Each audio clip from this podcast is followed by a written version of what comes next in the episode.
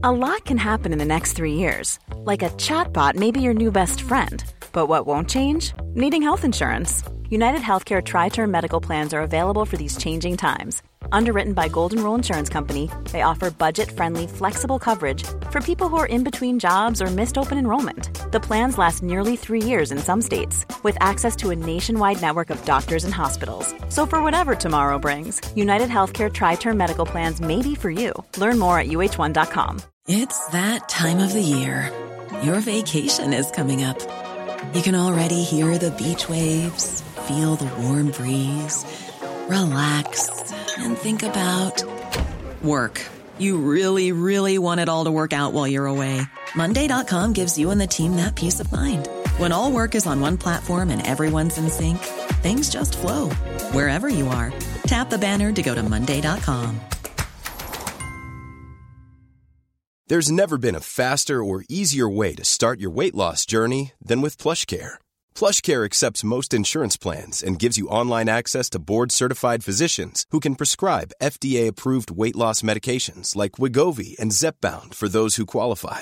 Take charge of your health and speak with a board-certified physician about a weight loss plan that's right for you. Get started today at plushcare.com slash weight loss. That's plushcare.com slash weight loss. plushcare.com slash weight loss. It's that time of the year. Your vacation is coming up.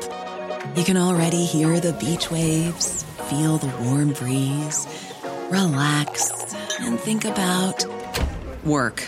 You really, really want it all to work out while you're away.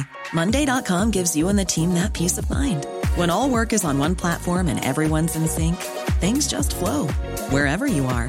Tap the banner to go to Monday.com. Many of us have those stubborn pounds that seem impossible to lose, no matter how good we eat or how hard we work out. My solution is PlushCare. PlushCare is a leading telehealth provider with doctors who are there for you day and night to partner with you in your weight loss journey. They can prescribe FDA-approved weight loss medications like Wegovy and Zepbound for those who qualify. Plus, they accept most insurance plans. To get started, visit plushcare.com slash weight loss. That's plushcare.com slash weight loss.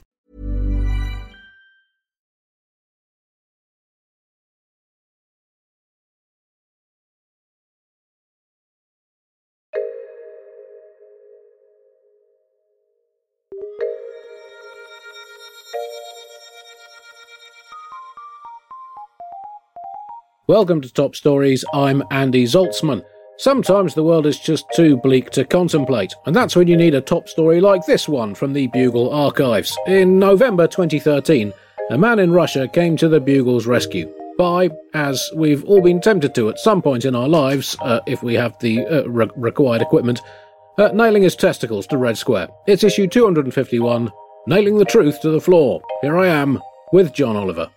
Top story this week, clearly the aftermath of the typhoon in the Philippines, but I'm too emotionally strung out to talk about that at the moment. So, top story this week Russian testicle update. um, it's best to displace, isn't it, Andy? Yeah. Best to displace when uh, you're struggling to cope. Uh, here's the story that I needed, Andy, this week. A performance artist has been detained in Moscow after stripping naked and nailing his scrotum to the cobblestones of Red Square in a protest. Oh, that's better. That's better. Yeah, that's. I mean, the world seems if right his again a- now. If his aim was to get people's attention, Andy, then I can only presume that that worked. mission accomplished. I mean, balls nailed, sure, but mission accomplished. uh, the report stated that Piotr Pavlensky, 29 years old, reportedly sat for an hour and a half on the on the square on Sunday afternoon with a nail driven through his genitals into the ground. And I think saying that he sat was probably unnecessary in that report. I don't think anyone might have imagined that he was standing up unless he used the he used the longest of nails or indeed possessed the longest of balls. Uh, he he had see I can still do this. He had faced, he had faced a custodial sentence of 15 days but was freed on Monday, which I think I mean that probably makes sense. I'm sure his lawyers could have made a pretty good case for him having suffered enough. his, he is an artist, as I say, and he called this fixation. Uh, this physical installation piece, installing himself into the ground. Uh, and said, said that it was an uh, act, uh, it was a metaphor for apathy in Russia. Fixation is definitely an enigmatic title, Andy. Personally, I'd have called it simply Man versus Balls. And I will say that he might have intended it to be a metaphor for apathy, but that is probably the single least apathetic thing that's ever happened in human history. If you're nailing your own balls to the ground, I think you're entitled to claim you are active in politics. Well, it just goes to show, John, how hard it is to find the perfect metaphor. You know, the creative mind search for the most mm-hmm. apposite metaphor for me is a hunt for a leopard painted green in a supermarket coated, coated with guacamole. And I think that just proves the point. But when working out how to express the problem of political apathy in a nation which is essentially sleeping, sleepwalking its way back to totalitarianism, if I was an artist, I'm just not sure that I would have the same thought processes as this man had. I'm not sure I would think to myself, right, there's only one thing to this. I'm going to have to nail my bollocks to something. The, the only problem is what? A, a, a, a, voting booth, a scale model of the Russian parliament, a, voodoo doll of Vladimir Putin. Oh no, I'll nail my bollocks to Red Square. Oh, what shall I wear? I hate choosing clothes. Best just go with nothing. And even if I did come to that conclusion, John, that that was the best way to express my artistic and political points, I think I'd probably think there must be a plan B. There must be an almost as good way of doing this that does not involve whacking a nail through my scrotum. he, he timed his act apparently deliberately to coincide with Police Day.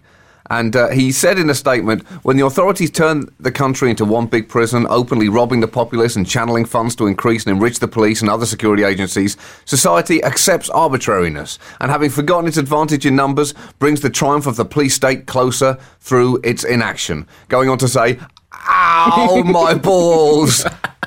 Ow! My balls really hurt. Does anyone have any ice for my balls? What the what the police are doing is wrong. And Vladimir Bog, oh god, that and it hurts slightly more than I know. This seems crazy. It hurts more than I thought it would. It seems insane. But once the adrenaline wears off, the, the, the pain kicks in. Oh, I regret nothing. I, I regret nothing.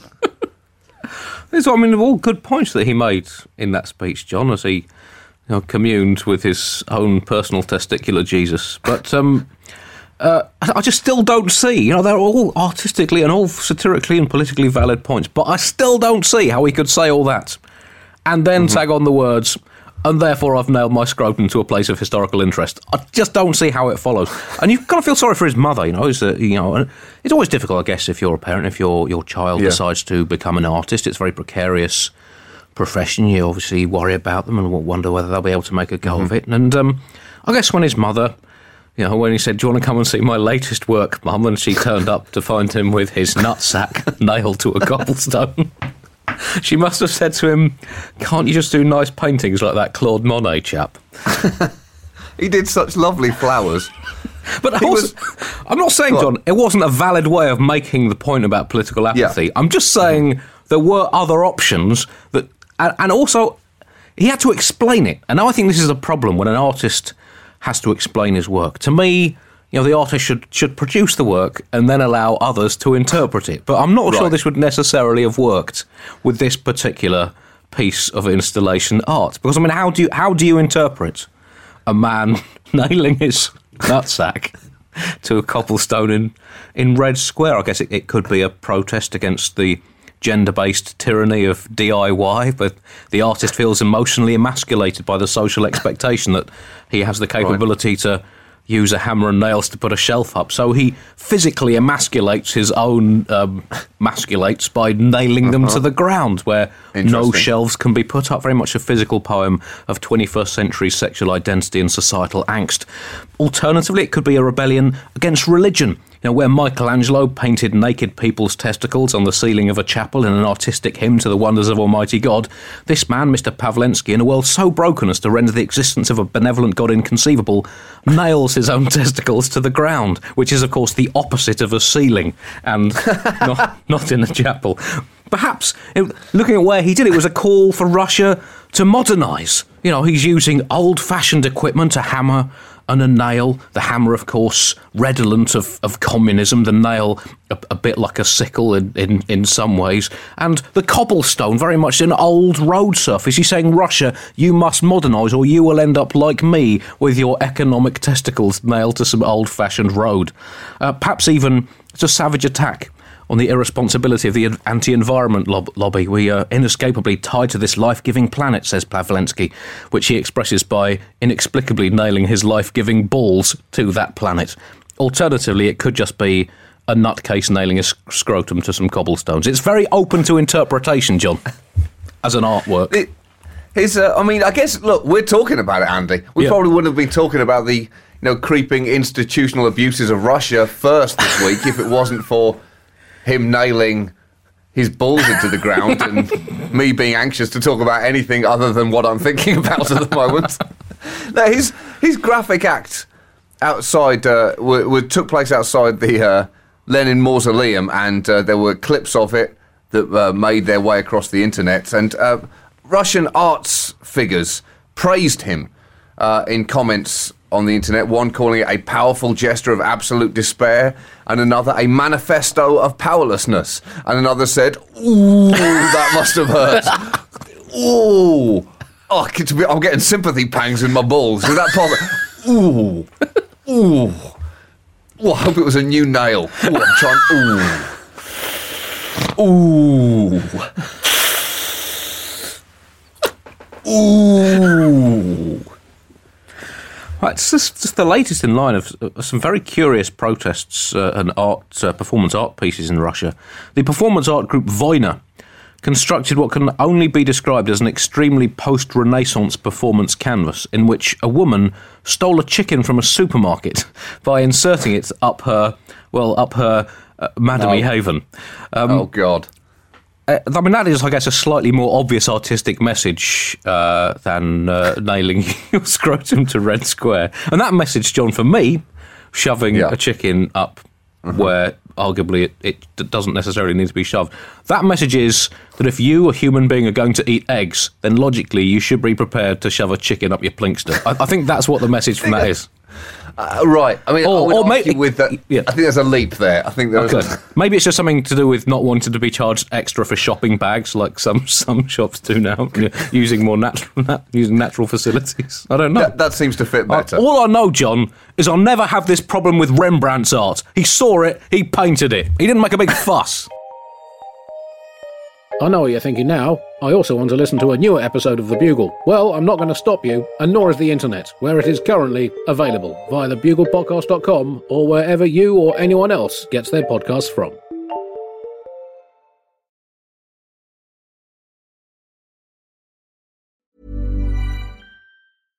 Imagine the softest sheets you've ever felt. Now imagine them getting even softer over time. That's what you'll feel with Bowl and Branch's organic cotton sheets. In a recent customer survey, 96% replied that Bowl and Branch sheets get softer with every wash. Start getting your best night's sleep in these sheets that get softer and softer for years to come. Try their sheets with a 30-night guarantee. Plus, get 15% off your first order at bowlandbranch.com. Code BUTTERY. Exclusions apply. See site for details.